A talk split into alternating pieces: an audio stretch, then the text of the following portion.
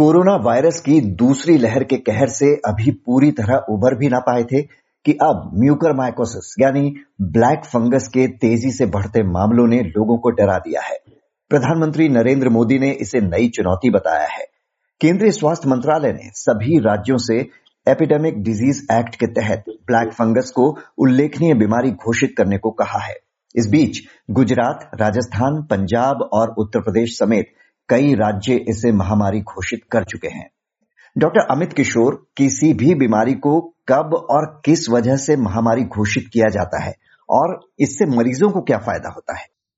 ये एपिडेमिक या महामारी का मतलब इसलिए होता है कि जो बीमारी एपिडेमिक के तहत आती है, वो नोटिफाइबल डिज़ीज़ घोषित हो जाती है। उसका फ़ायदा ये है कि सबसे पहले अवेयरनेस इम्प्रूव हो जाती है। दूसरा, गवर्नमेंट जो ऑर्गेनाइजेशन है, जो संस्थाएँ हैं, उनको प्रायोरिटी देती है मरीजों को, चाहे वो ट्रीटमेंट का हो बेड्स का हो दवाइयों के लिए अगर प्रायोरिटी पे दवाई लेनी है तो वो गवर्नमेंट के पॉइंट ऑफ़ व्यू से उनको प्रायोरिटी मिलती है इस बीमारी को। एंड सबसे ज़रूरी ये नोटिफाइबल डिज़ीज़ हो जाता है, जिसके तहत हमें रिपोर्ट करना पड़ता है हर पेशेंट के डिटेल्स गवर्नमेंट डेटाबेस में। तो उससे पता चलता है एग्जैक्ट सेंसस हो जाती है एक एग्जैक्ट काउंट हो जाता है कि ये बीमारी कितनी फैल रही है संख्या क्या है तो वो स्टेटिस्टिक्स गवर्नमेंट कलेक्ट कर सकती है जिसके ज़रिए और आगे के जो रिसोर्सेज हैं उसकी तरफ़ दिए जा सकते हैं।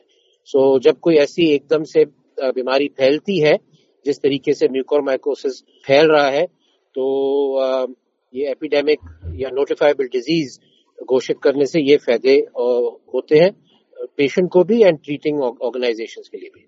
जी ब्लैक फंगस के बाद अब ये व्हाइट फंगस का नाम सामने आ रहा है। बिहार में इसके कई केस आए हैं। क्या ये ब्लैक फंगस से अलग और ज़्यादा खतरनाक है? इसकी पहचान कैसे करेगा पेशेंट एक्चुअली ये जो आ, मैं कहना चाहूँगा कि ब्लैक फंगस और व्हाइट फंगस ये जो नाम है ये थोड़े लूजली प्रयोग में आए हैं। ये बिल्कुल मेडिकल uh, टर्म्स नहीं है। इनफैक्ट म्यूकोरमाइकोसिस कायदे से ब्लैक फंगस नहीं है। तो ये पहली बात समझना है।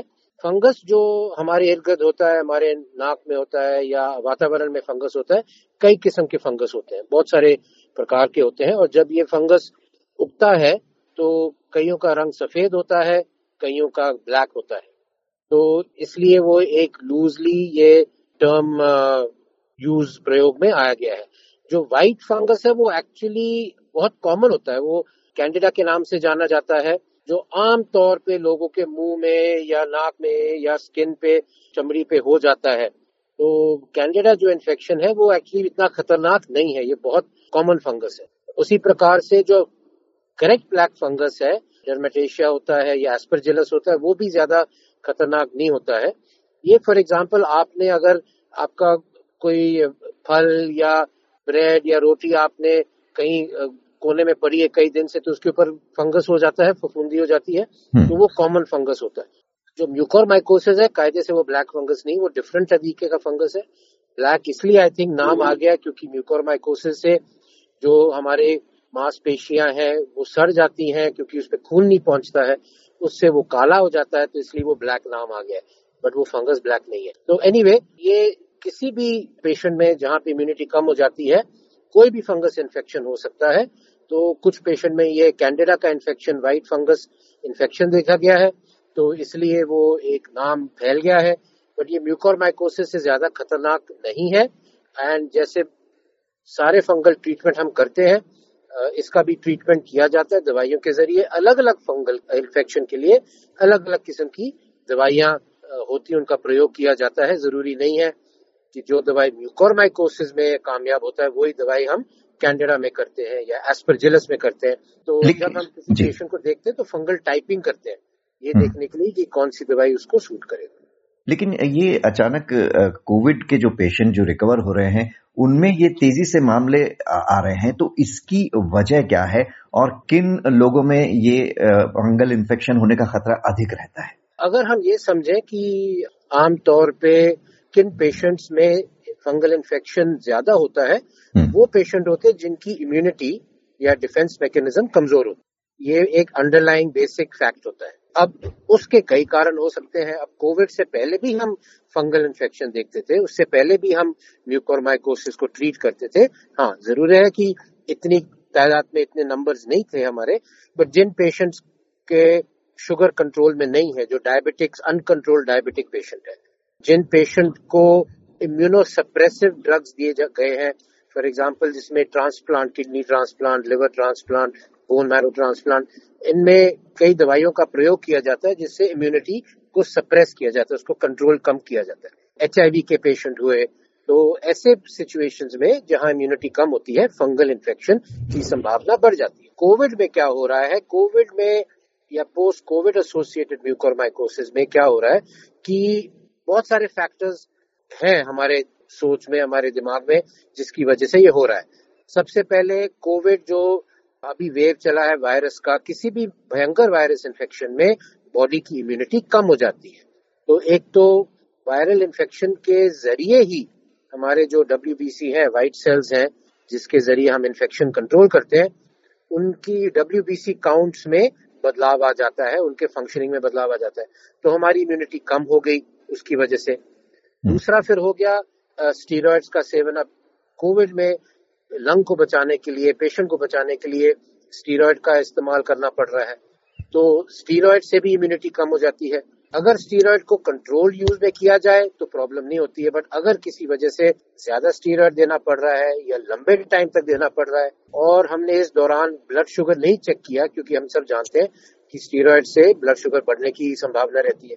तो अगर शुगर कंट्रोल में नहीं रहा तो उससे भी इन्फेक्शन होने की संभावना है। तीसरा ये होता है कि कोविड इन्फेक्शन में फेरेटिन एक आयन का प्रकार होता है, जो बॉडी में होता है नॉर्मली सेल्स के अंदर होता है टिश्यूज में होता है। खून में फ्रीली नहीं दौड़ता ये। कोविड में देखा गया है कि सीरम फेरेटिन बढ़ जाता है। ये फ्री आयन सेरेटिन फेरेटिन जो है, वो हमारे खून में है। फेरेटिन जो है फंगल इन्फेक्शन खासकर म्यूकोर के लिए बहुत फ़ायदेमंद है। म्यूकोर उसके ऊपर जी सकता है। तो फेरेटिन के बढ़ने से म्यूकोर को एक खुराक मिल जाती है। तो ये एक तीसरा फैक्टर हो जाता है। तो ऐसे कई फैक्टर्स हैं। तो कभी कभार इम्यूनोसेप्रेसिव ड्रग्स भी दिए गए हैं। कोविड में टोसिलिजुमैब और बाकी और भी दवाइयाँ हैं जो दी गई है पेशेंट को बचाने के लिए। तो हमारे सोच में ये है कि बहुत सारे फैक्टर्स हैं जिसकी वजह से पेशेंट की जो इम्यून सिस्टम है वो कमज़ोर हो गई है।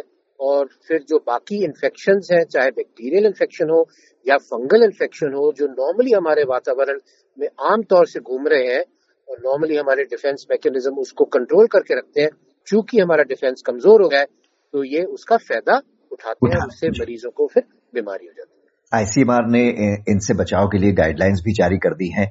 तो ब्लैक और व्हाइट ये दोनों फंगल इन्फेक्शन से बचने के लिए किस तरह की सावधानी बरतनी होगी? कोई भी फंगल इन्फेक्शन हो या बैक्टीरियल इन्फेक्शन हो तो सबसे पहले हमें अपना न्यूट्रिशन ठीक रखना है हम्म। ताकि हमारी जो बॉडी की इम्यूनिटी है हमारे खुराक अच्छी होनी चाहिए तो ये ज़रूरी है ताकि बिकॉज़ हम बात कर रहे हैं इम्यूनिटी की बॉडी की डिफेंस मैकेनिज्म की ये सबसे पहली बात दूसरी बात इन फंगस या बैक्टीरिया का रास्ता जो है अंदर घुसने का सबसे कॉमन रास्ता अभी नाक और साइनस है स्किन से भी हो सकता है चमड़ी से भी हो सकता है छाती में भी जा सकते हैं बट नोज़ और साइनस सबसे कॉमन प्रॉब्लम है। तो उसमें नाक की वॉश करना नेती करना ताकि नाक साफ़ रहे और अगर मिट्टी वगैरह में जाए वैसे भी आजकल मास्क उपयोग करने का तो कॉमन प्रथा हो गई है। तो एक वो दूसरा एक टिप है जो हम हमें अपनाना चाहिए। तीसरा अगर किसी पेशेंट ने स्टीरॉयड का उपयोग किया हो या स्टीरॉयड कर रहा हो तो डॉक्टर से डिस्कस करके उसके स्टीरॉयड को डोज को जल्दी से जल्दी कम किया जाए। चौथा ब्लड शुगर ज़रूर चेक करना चाहिए स्पेशली अगर आप ट्रीटमेंट पे हैं तो अपना शुगर टेस्ट करना चाहिए ताकि उसको कंट्रोल में आए। देखिए कई बार हमें पता है कि हम डायबिटिक हैं। हम्म। कई लोगों को पता नहीं होता है वो प्री डायबिटिक स्टेट में हो सकते हैं। और जब हमने स्टीरॉयड दिया तो एकदम से शुगर बढ़ गया और हमें पता ही नहीं होता इसके बारे में। तो शुगर चेक करना बहुत ज़रूरी है। और चौथा कई फिर लक्षण होते हैं कि अर्ली साइंस होते हैं इन इन्फेक्शन का। जो हम डिस्कस कर सकते हैं जिसके होते हुए या अगर आपको ऐसे कोई भी चीज़ महसूस हो तो फिर वो आप अपने डॉक्टर ज़्यादातर ईएनटी टी डॉक्टर या आई डॉक्टर या डेंटल सर्जन उनके पास जाके चेकअप कराएँ। तो वो हम अर्ली वार्निंग साइंस भी डिस्कस कर सकते हैं। डॉक्टर अमित किशोर इस महत्वपूर्ण जानकारी के लिए आपका बहुत बहुत शुक्रिया।